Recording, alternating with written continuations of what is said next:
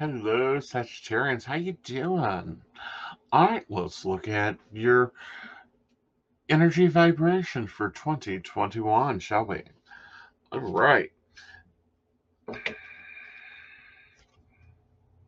We have the perfect storm. So whatever's going on is creating the perfect storm for you in twenty twenty-one. All the elements are finally correct for you to pull off your big plan, to make that bang into the year that you've been looking to do so. So with this energy of it being, you know, the perfect storm, use it to your advantage, Sagittarians, and move forward into building and growing what you want. All right, now let's look specifically at January twenty twenty-one. We have Thoth, the writer, coming up here for you as your Ascended Master energy. Are you planning to start a new book? Have you been thinking about writing something new? With this card appearing up here, this is going to aid in building an energy of you sharing your knowledge and your wisdom of the written word. All right, let's look at the Ascended, Ma Ascended Angel energy message for you. It's Vanessa. Make your decisions by asking yourself what takes you closer to your divine purpose and what takes you farther away.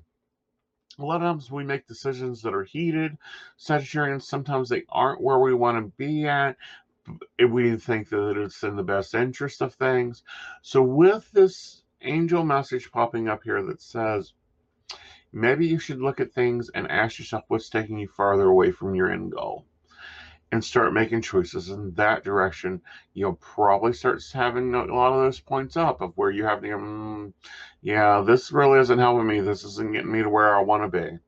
All right, let's look at your three card spread, where we look at your love, money, and career.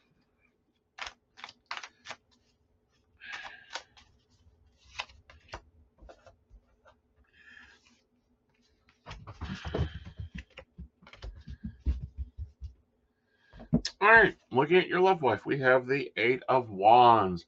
Opportunities abound here. Choose the right one. Um, if you're already in a relationship, this may be new choices, new decisions to make in the relationship. But if you're not, you may be having a lot of applicants to fill that role in your life. And you'll want to check and see just exactly what you're going to do with them. Choose the right one that fits you. All right, then we look at your money. We have the Saver's card, the Seven of Pentacles, looking at what you have planted and waiting for the return of it. You also have the ability to be seeing where things are going with it. So this is a card peering up. You may want to check into your savings and see where you plan to be planting those next batch of seeds as this group grows.